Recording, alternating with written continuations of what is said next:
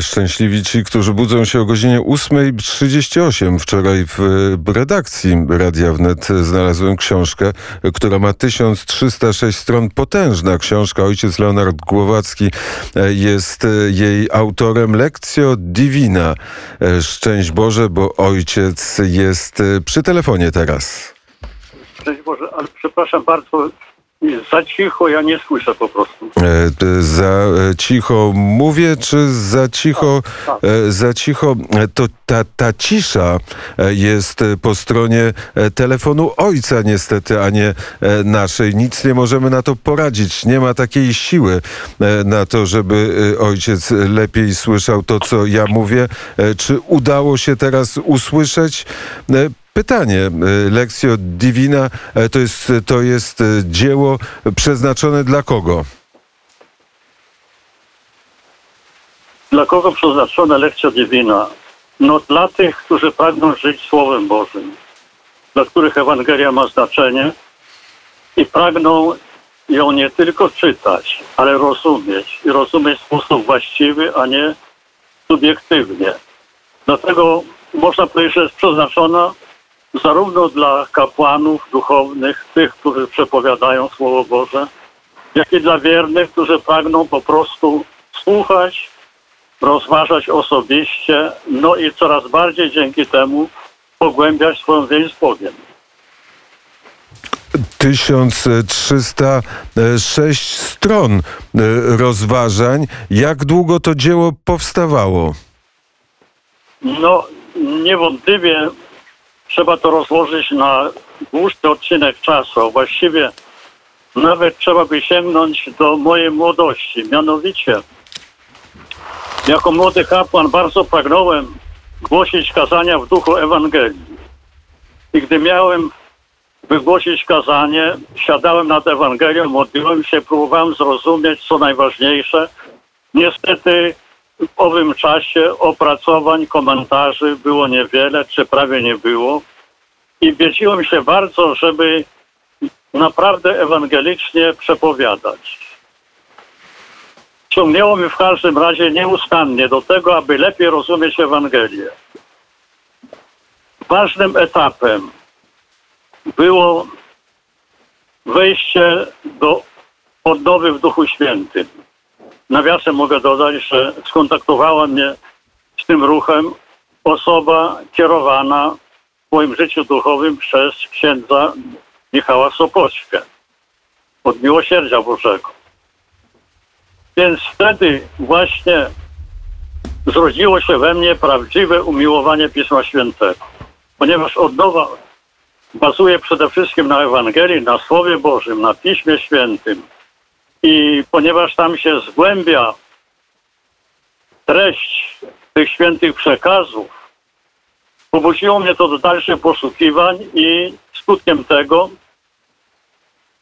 trafiałem też dzięki Bożej opatrzności, dzięki Aniołowi Stróżowi, trafiałem na takie czynne opracowania, bodaj szczątkowe, które mi pomagały głębiej wejść w ducha Ewangelii czy poszczególnych fragmentów przypowieści albo nauczania Pana Jezusa. Ważnym momentem również było to, że pewien kapłan, zresztą dyrektor wydawnictwa diecezjalnego, poprosił mnie po prostu o napisanie komentarza do Ewangelii.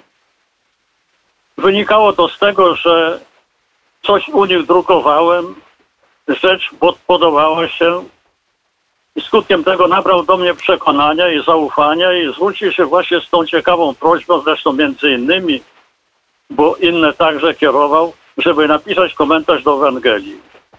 Rozpocząłem to robić, ale niestety nie można było kontynuować ze względów obiektywnych, ode mnie niezależnych i tak sprawa się przewlekała. Aż przyszedł pewien moment, że po prostu poczułem pragnienie, że powinienem tą sprawą się zająć naprawdę.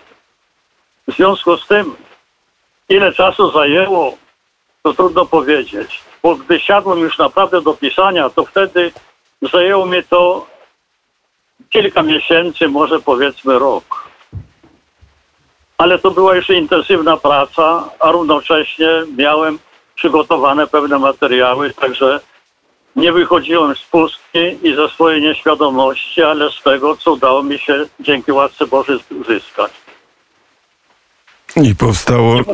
Wymagało to wiele wysiłku, to jest prawda, ale równocześnie ten wysiłek dał mi osobistą satysfakcję, że coraz lepiej rozumiem to, co chciałem rozumieć od młodości, że wiele punktów, które dla mnie sprawiały trudność, jakoś odnajdywało swoje światło i że równocześnie mogę się tym podzielić z innymi, bo faktycznie, gdy dawałem próbki do czytania osobom świeckim z różnego y, kierunku wykształceniem, zarówno matematycy, chemicy, fizycy, jak i lekarze, znajdowały się moje teksty z ogromnie pozytywnym przyjęciem, no i z prośbą, żeby kontynuować, żeby pisać, bo tego nam bardzo potrzeba, bo tego nie ma. I tak się to rodziło, rodziło.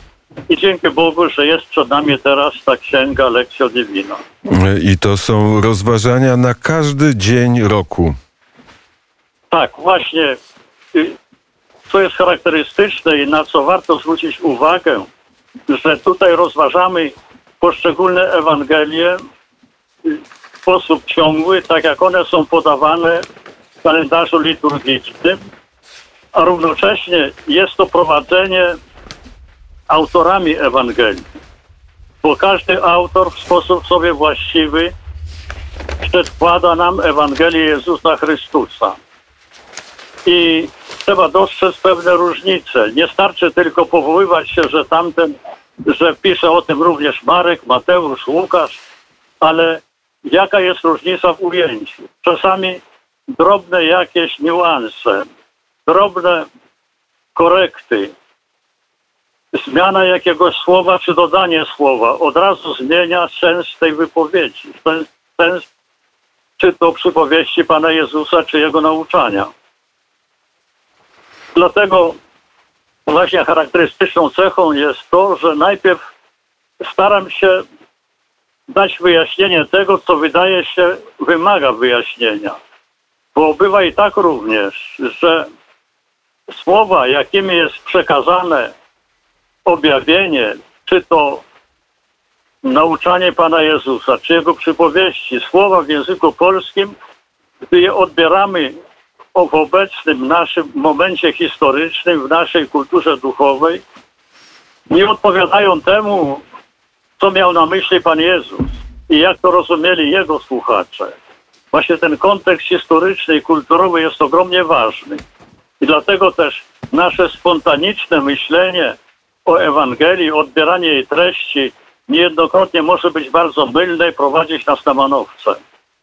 Stąd właśnie wydawało mi się konieczne dać najpierw wyjaśnienie tych momentów, zwrotów albo jakichś zwyczajów, które y, są podawane przez ewangelistę, aby później można było nad tym tekstem ewangelistycznym już spokojnie rozważać, po prostu pogrążyć się w zadumie. W zadumie przed obliczem Boga, przy świetle Ducha Świętego. I to jest ważna e, lektura teraz, e, szczególnie w czasie Adwentu, ale nie tylko, e, bo to są rozważania na cały rok. Bardzo serdecznie dziękuję za rozmowę. Dziękuję. Ojciec Leonard Głowacki, autor wielkiego dzieła Lekcjo Divina, e, był gościem poranka wnet na zegarze, godzina 8.47.